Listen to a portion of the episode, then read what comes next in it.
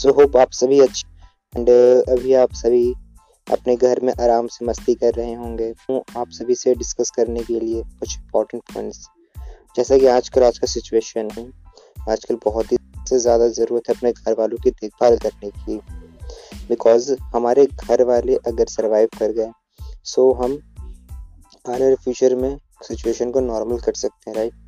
But इस time पे अगर हम नॉर्मल नहीं कर पाएंगे तो हमें आने वाले समय बहुत इफेक्ट करेगी।